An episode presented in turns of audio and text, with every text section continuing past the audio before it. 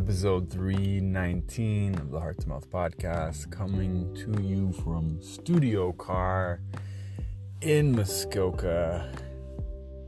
I am here with some beloved friends, cottage getaway, wintertime edition, and um,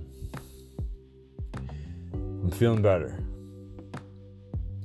there's a lot of resistance to being in the company of other people.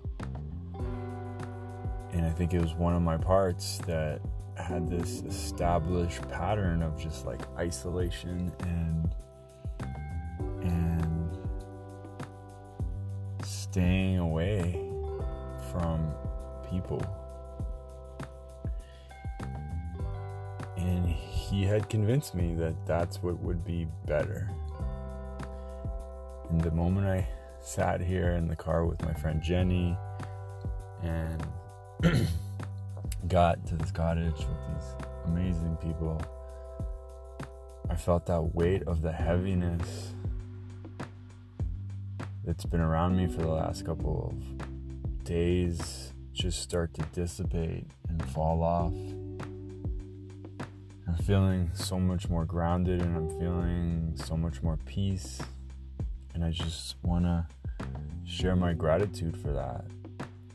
And I am curious as to why that part wants me to keep isolating. Like, it makes me miserable.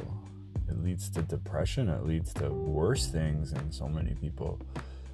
And I don't want that. And I'm curious why that one part of me thinks that's what's needed.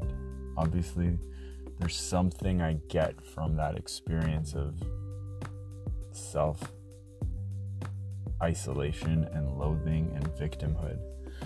Anyways, I'm going to focus on the positive here. It's a beautiful snowy day. Excuse me. We've had a lovely breakfast, listened to music, some great conversations already, playing some board games and we're about to kick it into the next phase, the psychedelic afternoon phase. And I'm excited. Um, with the right set and setting, responsible use of plant medicine and psychedelics can be a deeply healing, nurturing, um, joyful experience not exactly sure what my intention is with this journey, but I think it's to tap into my deep joy